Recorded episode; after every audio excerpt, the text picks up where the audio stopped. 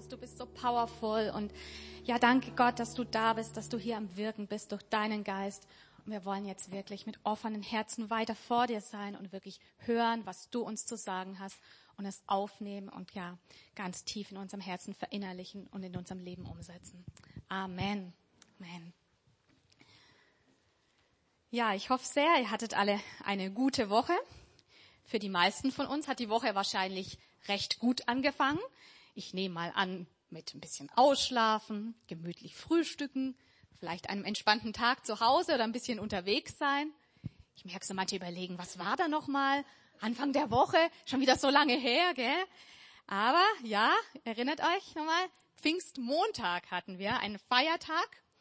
Und ich finde auch Feiertage ist wirklich eine super Sache. Ich glaube, da sind wir uns alle einig. Das tut richtig gut, zwischendurch so einen freien Tag zu haben. Und ich hoffe, ihr habt diesen Tag genossen. Und ja, trotzdem hoffe ich, dass Pfingsten für uns alle viel, viel mehr ist als einfach nur ein freier Tag, den wir haben. Und dass wir es wirklich auf dem Schirm haben, dass Pfingsten bedeutet, der Heilige Geist ist ausgegossen, um in deinem und in meinem Leben einen Unterschied zu machen. Gott hat uns den Heiligen Geist gegeben, um Veränderung in unser Leben hineinzubringen. Und darum soll es auch heute in der Predigt gehen, auch wenn wir heute gar nicht Pfingsten haben. Aber ich glaube, genau das ist ja das Spannende und das Tolle am Heiligen Geist, ja, dass Gott ihn uns gegeben hat für unseren Alltag, für ja unser ganzes Leben und dass der Heilige Geist wirklich einen Unterschied in unserem Leben machen will. Als ich so diese Woche Bibel gelesen habe, da bin ich bei einem Vers hängen geblieben aus dem Alten Testament, dem ich bisher eigentlich noch nie größere Beachtung geschenkt habe. Aber dieser Vers, der hat, ist mir sofort so, ich weiß nicht, ob ihr das kennt, so irgendwie so ins Auge gefallen, der hat mich so richtig bewegt und nicht mehr losgelassen. Und ich glaube, da steckt ganz viel Spannendes, Gutes für uns heute Morgen drin. Es ist ein Vers aus dem vierten Buch Mose, Kapitel 14, wo es so um den Einzug geht vom Volk Israel ins verheißene Land. Und das sagt Gott, ich lese mal ab Vers 22, dass wir so ein bisschen den Zusammenhang haben. Gott sagt, alle die Männer, die meine Herrlichkeit und meine Zeichen gesehen haben, haben, haben, ja, die ich getan habe in Ägypten und in der Wüste und mich nun zehnmal versucht und meiner Stimme nicht gehorcht haben, von denen soll keiner das Land sehen, das ich ihren Vätern zu geben geschworen habe. Auch keiner soll es sehen, der mich gelästert hat. Und jetzt kommt der Vers 24, auf den ich heraus will. Nur meinen Knecht Kaleb, weil ein anderer Geist in ihm ist und er mir treu nachgefolgt ist, den will ich in das Land bringen, in das er gekommen ist, und seine Nachkommen sollen es einnehmen. Kaleb wird hier hervorgehoben. Über ihn heißt es, dass bei ihm etwas anders war. Genau genommen, dass ein anderer Geist in ihm ist. Und wenn man so die ganze Geschichte liest, ich glaube, dann kann man durchaus sagen, ja, dieser andere Geist in ihm, das ist der Heilige Geist. Er war jemand, der vom Heiligen Geist geleitet war, der mit dem Heiligen Geist erfüllt war. Und das hat ihn dazu gebracht, dass er ja die Dinge anders gesehen hat, dass er Dinge anders wahrgenommen hat und sich ganz anders verhalten hat als all die anderen Männer. In ihm heißt es war ein anderer Geist und das hat in seinem Leben und wir lesen es hier sogar im Leben seiner Nachkommen einen entscheidenden Unterschied gemacht. Und ich möchte mit euch jetzt mal so die ganze Geschichte angucken, die hinter diesem Vers steckt. Sie ist sicherlich dem einen oder anderen bekannt, zumindest im Groben. Aber ich glaube, das ist nochmal richtig spannend zu gucken, hey, wie hat sich das mit dem anderen Geist bei Kaleb bemerkbar gemacht? Was war denn bei ihm genau anders? Und ja, was können wir dann auch für uns daraus mitnehmen? Der Bibeltext steht im vierten Buch Mose. Und bevor wir da gleich auch einiges am Bibeltext lesen, kurz zum Hintergrund, was davor passiert ist. Davor lesen wir, da handelt vor allem das zweite Buch Mose dann ähm, davon, dass Gott das Volk Israel aus Ägypten herausgeführt hat, wo das Volk versklavt war, wo es in Gefangenschaft war, unter schlimmen Bedingungen gelitten hat. Das sagt Gott ähm, im zweiten Buch Mose in Kapitel 3. Ich habe gesehen, wie schlecht es meinem Volk in Ägypten geht, und ich habe auch gehört, wie sie über ihre Unterdrückung klagen. Ich weiß genau, was sie dort erleiden müssen. Und Gott sagt, nun bin ich herabgekommen, um sie aus der Gewalt der Ägypter zu retten. Ich will sie aus diesem Land herausführen und in ein gutes, großes Land bringen, in dem es selbst Milch und Honig im Überfluss gibt. Jetzt leben dort noch die Kanaaniter, Hethiter, Amoriter, Perisiter, Hiviter und Jebusiter. Ja, ich habe die Hilfeschreie der Israeliten gehört. Ich habe gesehen, wie, sie die, wie die Ägypter sie quälen. Und Gott sagt zu Mose, darum geh nach Ägypten. Ich sende dich zum Pharao, denn du sollst mein Volk Israel aus Ägypten herausführen. Und genau so ist es dann auch gekommen. Gott hat das Volk Israel aus der Gefangenschaft herausgeführt. Ihr erinnert euch vielleicht an die Sache mit den zehn Plagen und so. Und Gott hat sie durch die Wüste geführt. Er hat immer wieder Wunder getan. Er hat sie geführt tagsüber mit so einer Wolkensäule und nachts war da eine Feuersäule. Er hat vor ihnen das Meer geteilt, dass sie ja trockenen Fußes durchs Schiff mehr konnten. Er hat sie übernatürlich mit Nahrung versorgt und viele Dinge mehr.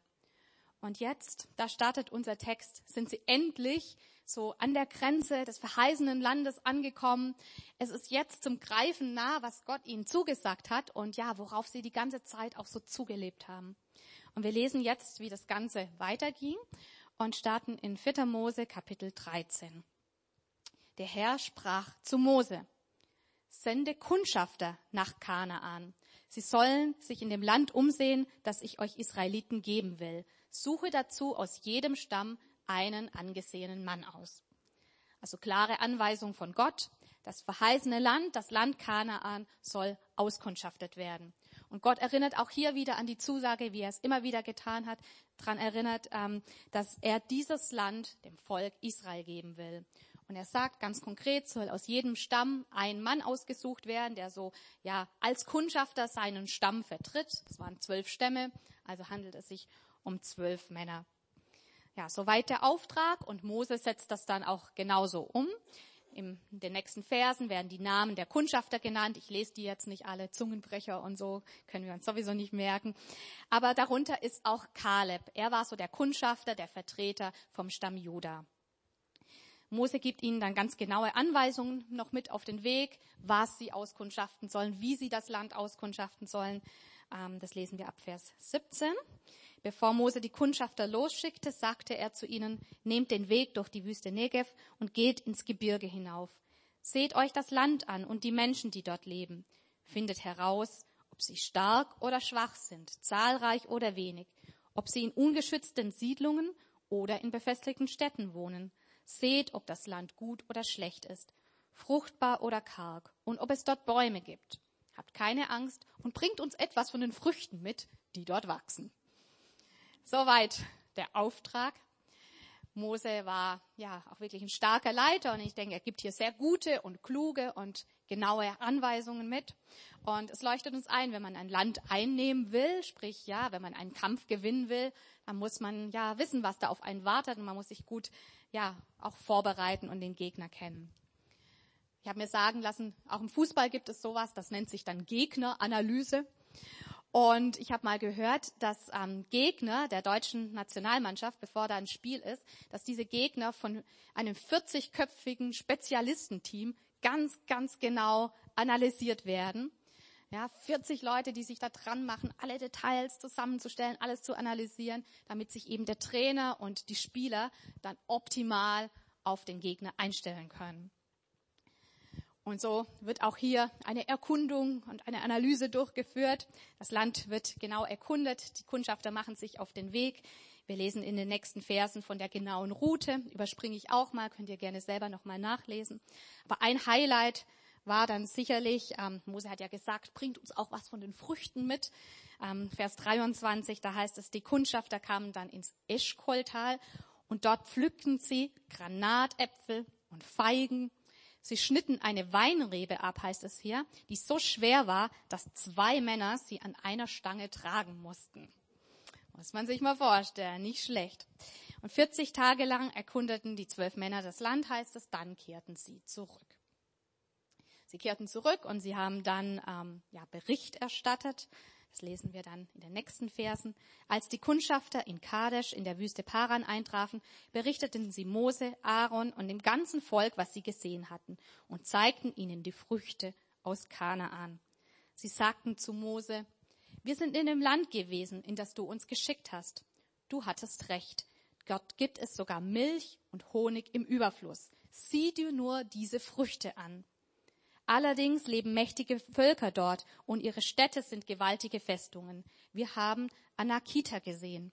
Und in der Wüste Negev siedeln die Amalekiter, im Gebirge die Hethiter, Jebusiter und Amoriter. Außerdem wohnen am Mittelmeer und am Jordan die Kanaaniter. Soweit dieser erste Teil der Berichterstattung. Und ich würde sagen, es ist im Prinzip recht objektiv, was Sie da weitergeben. Sie erwähnen die positiven Dinge. Sie sagen, wow, das ist wirklich ein, Milch, ein Land, in dem Milch und Honig fließt. Und ähm, Sie ja, bezeugen, das ist ein fruchtbares Land und Sie haben da diese Megafrüchte dabei.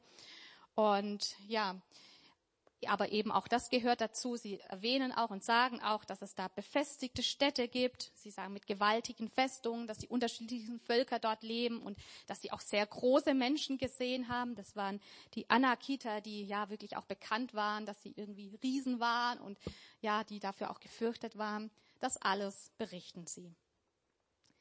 Vers 30. Da machten die Israeliten Mose wieder Vorwürfe. Ja, Mose irgendwie schon, dachte ich mir, auch ein armer Kerl, der musste echt immer herhalten, wenn irgendwas nicht ganz so gepasst hat. Ich habe nochmal nachgeguckt, mich hat das interessiert und ich habe irgendwie keine Stelle gefunden, wo es mal geheißen hat, das Volk dankte Mose. Ich habe extra nochmal nachgeguckt, wenn ihr das findet, sagt's mir gerne, aber ich meine, der Mose hat wirklich Kopf und Kragen riskiert, der hat alles gegeben, der hat vollen Einsatz gebracht.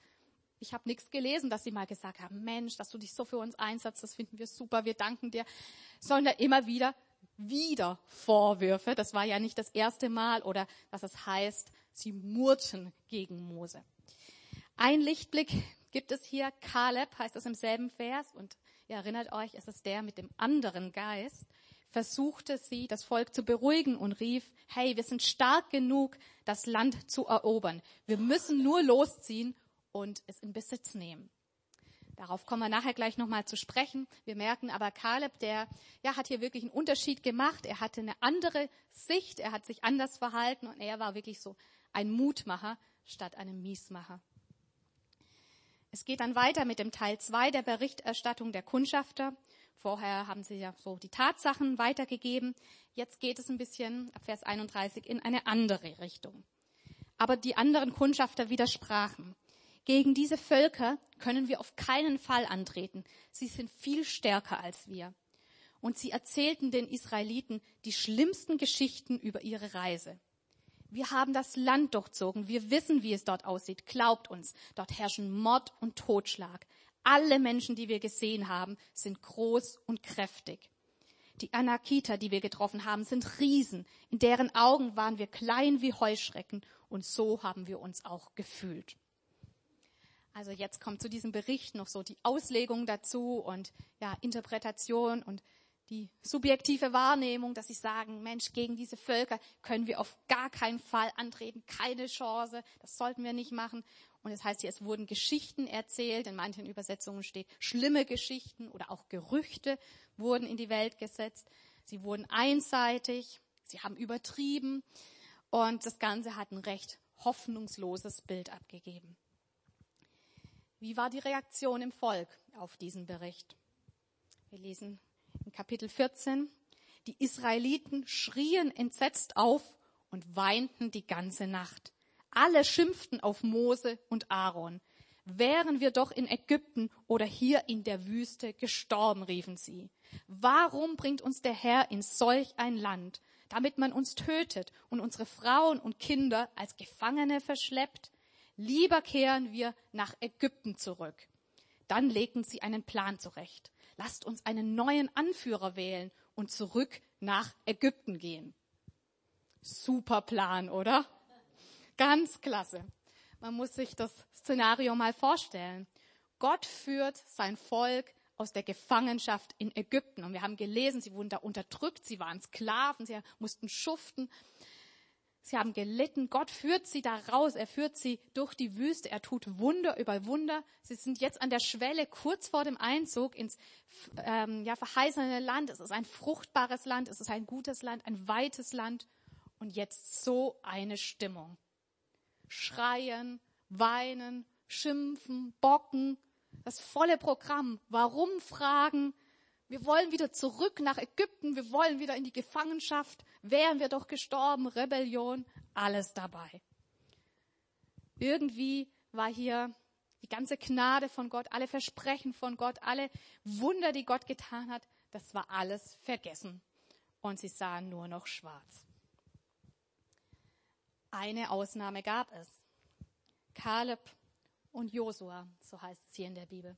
Und Kaleb, er hatte diesen anderen Geist, und ich denke, das trifft genauso auch auf Josua zu. Und da heißt es, Josua, der Sohn von Nun, und Kaleb, der Sohn von Jephunneh, als sie das gehört haben, zerrissen entsetzt ihre Gewänder und riefen den Israeliten zu, das Land, das wir erkundet haben, ist wirklich sehr gut. Dort gibt es alles im Überfluss. Wenn der Herr Gefallen an uns hat, wird er uns dorthin bringen und uns das Land schenken. Lehnt euch nur nicht gegen ihn auf. Ihr müsst keine Angst vor den Leuten dort haben. Wir werden sie leicht überwältigen, denn sie haben keinen Schutz mehr. Ihr braucht euch nicht vor ihnen zu fürchten. Der Herr ist auf unserer Seite. Josua und Kaleb, sie geben hier nochmal alles. Es heißt, sie zerrissen ihre Kleider. Warum macht man sowas? In der damaligen Kultur war es ein Ausdruck von ja, Verzweiflung, von Empörung. Sie waren wirklich empört, wie das Volk reagiert haben. Sie waren traurig. Es hat sie geschmerzt. Und ja, als ein Zeichen dafür haben sie ihre Kleider zerrissen. Das lesen wir immer wieder in der Bibel, zum Beispiel bei Jakob, als er davon ausgegangen ist, dass sein Sohn Josef von einem Tier gefressen wurde, hat er seine Kleider zerrissen. Oder Hiob, als er die Nachricht bekommen hat, dass seine Kinder ums Leben gekommen sind. König Josia, als er ja erkannt hat, wie das Volk auf Abwägen ist.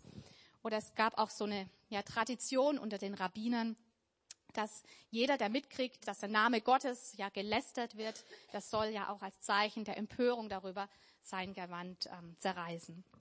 Und das haben auch ja Kaleb und Josua hier gemacht. Sie waren wirklich zutiefst getroffen und mit ihren ja zerrissenen Kleidern stehen sie auf, vor, gehen vor das Volk und geben hier wirklich in diesem Statement nochmal alles, um das Blatt zu wenden, um das Volk nochmal umzustimmen. Sie betonen, dass das Land gut ist. Sie zeigen Gottes Möglichkeiten auf. Sie, ja, versuchen nochmal Glaube zu wecken und sagen, hey, Gott ist auf unserer Seite und deshalb lass uns das Land einnehmen. Lass uns erobern, was Gott für uns hat. Aber leider, das ist das Traurige und das Tragische an dieser Geschichte, konnten sie nichts mehr ausrichten. Ich habe Vers 10 nicht mehr abgedruckt, aber da heißt es, aber das ganze Volk sprach, man sollte sie steinigen. Ja, mal bis hierher diese Begebenheit. Und ich finde das irgendwie sehr interessant und ja, ganz schön krass. Alle zwölf Kundschafter haben exakt das Gleiche gesehen. Sie haben genau die gleiche Ausgangslage. Und trotzdem haben sie so völlig unterschiedlich auf diese Situation reagiert. Was ist hier los? Ich möchte mal versuchen, ähm, das so ein bisschen vereinfacht ähm, darzustellen. Ich glaube, die zehn Kundschafter, sie hatten wirklich so einen Geist der Furcht. Können wir mal einblenden, gerade die Folie. Und diese Furcht, diese Angst, die sie hatten, die hat Unglaube in ihnen bewirkt. Sie haben Gott komplett aus dem Blick verloren. Seine Absichten, seine Zusagen, seine Möglichkeiten. Sie haben nur noch die Riesen gesehen. Sie haben nur noch ihre eigene Schwachheit gesehen. Und ähm, ja, als Reaktion darauf ähm, ja, waren sie eben ungehorsam, nicht mehr bereit, sich auf den Weg zu machen. Sie wurden destruktiv, sie haben Gerüchte gestreut, sie haben sich gegen Gott aufgelehnt und im Resultat dann auch ähm, ja, das Ziel verfehlt die Kundschafter und das ganze Volk, das sich ja davon hat anstecken lassen, von diesem Geist der Furcht, sie kamen nicht in das verheißene Land. Das Volk musste weiter durch die Wüste wandern, ähm, so lange, bis eben diese ja, ungläubige Generation dann auch ausgestorben war. Zwei von diesen zwölf Kundschaftern, Josa und Kaleb, die haben anders reagiert. Über Kaleb heißt es, er hatte einen anderen Geist. Und ja, auch sie kannten die Fakten. Sie wussten, ja, da wohnen diese Völker, das sind die befestigten Städte und ähm, da liegen Kämpfe vor uns. Sie haben das ja sich nicht schön geredet und gesagt, ach, alles kein Problem, Quatsch, was die da erzählen, wir können da gemütlich reinspazieren, so ein Sonntagnachmittagsspaziergang, kein Thema oder so. Nein, sie haben die Fakten auch gesehen, aber der Unterschied ist, dieser andere Geist, den sie hatten, ähm, hat bewirkt, dass bei ihnen Glaube da war. Sie hatten Glauben, Zuversicht und Vertrauen in Gottes Möglichkeiten. Im Glauben haben sie sich ja auf die Verheißung Gottes gestellt. Sie haben darauf vertraut, dass ja Gott für sie kämpfen wird, dass Gott sein Versprechen wahrmacht, dass Gott größer ist als diese Umstände. Und so waren sie bereit, im Gehorsam vorwärts zu gehen, sich im Gehorsam ja auf den Weg zu machen. Und wir lesen ja, wie Gott diesen Glauben, diesen Gehorsam auch belohnt hat und wie sie dann auch tatsächlich das Ziel erreicht haben. Wenn wir nochmal zu unserem Ausgangsvers gucken, da heißt es, nur meinen Knecht Kaleb, weil ein anderer Geist in ihm ist und er mir treu nachgefolgt ist, den will ich in das Land bringen, in das er gekommen ist, und seine Nachkommen sollen es einnehmen. Und davon wird uns dann später auch berichtet im Buch Josua. Das sagt Kaleb, das ist ganz interessant. Er sagt dann, steht hier genau 45 Jahre später nach dieser ganzen Geschichte, nach dieser Begebenheit, da erinnert sich Kaleb und sagt, Mose hat mir damals geschworen, das Land, in das du vorgedrungen bist, wird dir und deinen Nachkommen für immer gehören, weil du dich fest auf den Herrn, meinen Gott, verlassen hast. Und Kaleb sagt, nun hat mich der Herr tatsächlich am Leben erhalten, wie er es versprochen hat. 45 Jahre sind vergangen, seit der Herr dies zu Mose gesagt hat. Und in dieser langen Zeit sind wir Israeliten in der Wüste umhergezogen. Heute bin ich 85 Jahre alt und noch genauso stark wie damals als Kundschafter. Ich habe die gleiche Kraft und kann noch immer kämpfen und Kriegszüge unternehmen. Und er hat tatsächlich dieses Land eingenommen. Ich finde die Geschichte sehr eindrücklich und ich glaube, sie spricht auch sehr ja, für sich. Wenn wir so diese Geschichte lesen, uns das vor Augen halten, dann merken wir, Mensch, es ist so entscheidend, von was wir uns leiten lassen, mit was wir gefüllt sind, was unsere Perspektive, was unsere Haltung bestimmt. Ob es eben so ein Geist der Furcht ist oder ob es ein anderer Geist ist, ob es der Geist Gottes ist, ob es der Heilige Geist ist. Alle zwölf Kundschafter, heißt es in der Bibel, waren angesehene Männer. Ich weiß nicht, nach welchen Kriterien Mose sie damals ganz genau ausgewählt hat, aber sie waren ja wirklich so, standen repräsentativ für einen Stamm. Sie mussten irgendwie vorbildhaft sein. Und ja, ich bin mir sicher, sie haben irgendwie Gott gekannt und sie haben auch schon viel mit Gott erlebt. Und trotzdem heißt es hier, fehlte zehn von ihnen, ja, diese entscheidende Sache, dieser andere Geist. Und wenn wir so in unser Leben gucken, wenn wir ehrlich sind, ist es nicht auch bei uns ja öfter mal so, dass wir uns ganz schön bestimmen lassen und leiten lassen von Ängsten und von Furcht und ja uns nicht so richtig trauen, auch vorwärts zu gehen. Es ist nicht auch bei uns öfter mal so, dass wir uns entmutigen lassen von dem, was wir sehen, dass wir ja auf unsere Begrenzungen sehr stark schauen, auf das, was wir nicht können und nicht hinkriegen und nicht sind und dass wir irgendwie aus dem Blick verlieren, was Gott zugesagt hat, was er uns zugesagt hat in seinem Wort, was er uns vielleicht auch schon persönlich so zugesagt hat, dass wir es aus dem Blick verlieren, was Gottes Möglichkeiten sind. Und ich glaube, diese Geschichte, sie darf uns heute Morgen wirklich ermutigen, dass wir Menschen sind mit Kaleb, wie Kaleb, dass wir Menschen sind mit einem anderen Geist. Menschen sein wie Kaleb, das heißt für mich nicht automatisch, dass wir alle jetzt mutige Typen sind und starke Typen und, und so, ähm, sondern vor allen Dingen, dass wir wirklich erfüllt sind mit einem anderen Geist. Dass wir Menschen sind, die ähm, ja, sich wirklich nach dem Heiligen Geist ausstrecken, die dem Heiligen Geist Raum geben. Menschen sind, in denen der Heilige Geist wirken kann. Und ich glaube, der Heilige Geist möchte dann genau das in uns bewirken. Wirklich nämlich Glaube und Mut und Zuversicht. Der Heilige Geist, er ist in der Lage, so wie er es bei Josua und Kaleb auch getan hat, dass er uns so einen anderen Blick schenkt auf eine Situation, dass er uns eine andere Sichtweise gibt, dass er uns eine andere Denkweise gibt, so dass wir uns eben nicht von einem Geist der Furcht bestimmen lassen, dass wir nicht uns nur von dem sichtbaren Ding irgendwie leiten lassen, sondern dass wir wirklich in der Lage sind, Gott und seine Möglichkeiten zu sehen und uns ja auf seine Zusagen zu stellen. Und ich glaube, das ist ja so gut und so wichtig, weil Gott ja so viel Segen für uns vorbereitet hat, dass wir ja da nicht im Geist der Furcht und in der Angst irgendwie stecken bleiben, sondern dass wir uns wirklich ja in das reinkommen, was er für uns hat.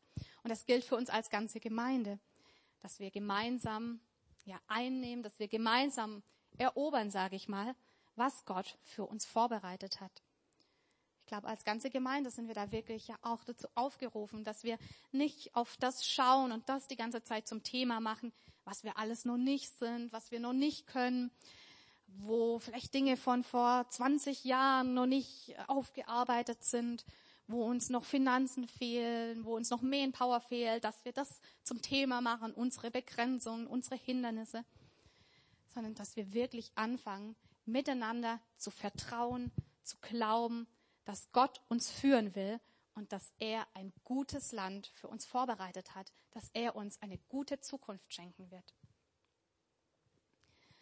Und ich bin fest davon überzeugt, ja, dass Gott auch für jeden einzelnen von uns ja wirklich gute Dinge vorbereitet hat, dass er ein gutes Land hat für dich, für mich, segensreiche Dinge wirklich vorbereitet hat, dass er eine Bestimmung, einen Platz, eine Berufung für dein Leben hat. Und da möchte ich uns wirklich ja auch auffordern, dass wir uns da nicht mit weniger zufrieden geben, sondern dass wir da echt dranbleiben. Immer wieder auch ja Gott fragen, auf Gott hören. Gott, was hast du für mich?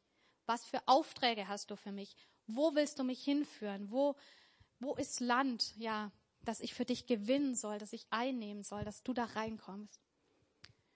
Und das heißt nicht automatisch, dass wir jetzt alle irgendwie Missionare auf Papua-Neuguinea werden oder irgendwas. Ich glaube, in den seltensten Fällen ist sowas der Fall, sondern es kann sein, dass Gott sagt, Mensch, ich habe Land für dich vorbereitet auf deinem Arbeitsplatz. Da möchte ich dir neues Land geben. Ich möchte es schenken, dass, ja, dass du da vorankommst, dass dein Einflussbereich größer wird, dass du da vielleicht ja in deine Firma irgendwie gute Werte reinbringen kannst oder ja in deinem Berufsumfeld Licht sein kannst und das Reich Gottes dadurch ja durch dich ausgebreitet wird. Vielleicht hat Gott für dich ja gutes Land vorbereitet in der Familie oder ja auch im Hobby, wo du vielleicht in einem Verein aktiv bist oder sonst was. Vielleicht legt er dir irgendeinen Bereich aufs Herz, irgendein Thema, wo es für dich dran ist, dass du dich dafür einsetzt, dass du dich engagierst, dass du da Schritte gehst. Vielleicht hat Gott schon sowas, ja, dir irgendwie aufs Herz gelegt und ja, du merkst schon, Gott ist da dran, dir die Richtung zu zeigen, aber ja, vielleicht scheint dir das Ganze noch irgendwie unrealistisch und du denkst, ja, wie soll ich mit meiner Kraft mit meinen Möglichkeiten da irgendwie was bewirken? Vielleicht guckst du auf deine begrenzte Zeit und guckst auf deine angeschlagene Gesundheit und dir ist vor Augen, wo du überall noch nicht vollkommen und perfekt bist. Und du denkst, wie soll ich da irgendwie, ja, Land einnehmen? Aber ich möchte dich einfach fragen und dir die Frage mitgeben, beweg sie mal. Was wäre, wenn Gott auf deiner Seite ist?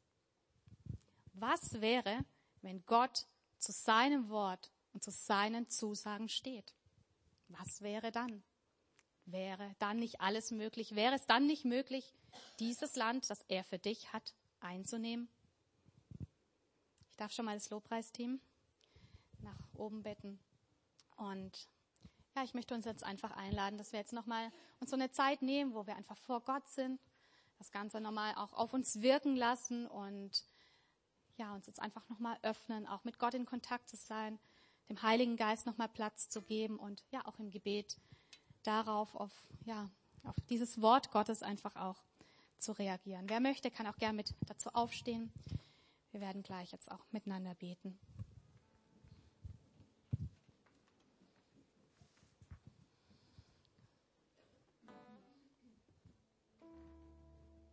Vielleicht, wenn du das so gehört hast, auf dich wirken lässt. Vielleicht ist es auch dein Gebet, dein Wunsch ganz neu, dass der Heilige Geist in dir zunimmt, dass du mehr erfüllt wirst, ja, wirklich mit dem Geist Gottes, mit diesem anderen Geist, der wirklich die Kraft und die Power hat, einen Unterschied in deinem Leben zu machen, deine Denkweise, deine Sichtweise, ja, zu erneuern und zu verändern. Und lass es uns wirklich zu unserem Gebet machen, dass ja wirklich der Heilige Geist neu Raum in unserem Leben kriegt, dass Glaube in uns wächst und dass wir ja wirklich in das hineinkommen, was Gott für uns hat, dass wir dieses Land einnehmen, das er für uns vorbereitet hat. Lass uns jetzt einfach gemeinsam dafür beten und ja, wenn es auch dein Wunsch und dein Gebet ist, dann öffne jetzt wirklich dein Herz, dass der Heilige Geist jetzt ganz neu auch wirken kann deinem Leben. Und wenn du magst, halte Gott einfach so deine Hände auch entgegen als ein Zeichen, Gott, ich will mich wirklich neu füllen lassen mit deinem Geist. Ich möchte bereit sein, jetzt auch wirklich Altes loszulassen, diesen Geist der Furcht und diese Dinge sollen keinen Platz in mir haben. Ich möchte wirklich ja, mit einem anderen Geist, mit dem Geist Gottes, mit dem Heiligen Geist mich ganz neu erfüllen lassen.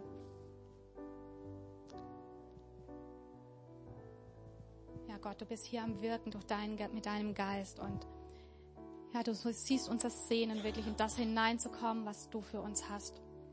Heiliger Geist, wir wollen dir jetzt Raum geben, dass du uns ganz neu berührst, uns ganz neu erfüllst, dass wirklich Angst und Furcht in unserem Leben kleiner wird und schwinden muss und du reinkommst mit deinem Geist, Gott. Dein Wort sagt, du hast uns nicht gegeben einen Geist der Furcht. Darauf stellen wir uns. Dein Geist will wirklich Glauben in uns freisetzen uns eine neue Sicht und Denkweise geben, unsere Perspektive verändern und uns wirklich Kraft und Mut und Zuversicht geben. Und damit möchte ich jetzt jeden Einzelnen segnen, Gott, der wirklich ja sich öffnet für mehr von deinem Geist in seinem Leben. Wir wollen wirklich auf dich schauen, Gott, auf deine Möglichkeiten, auf deine Zusagen.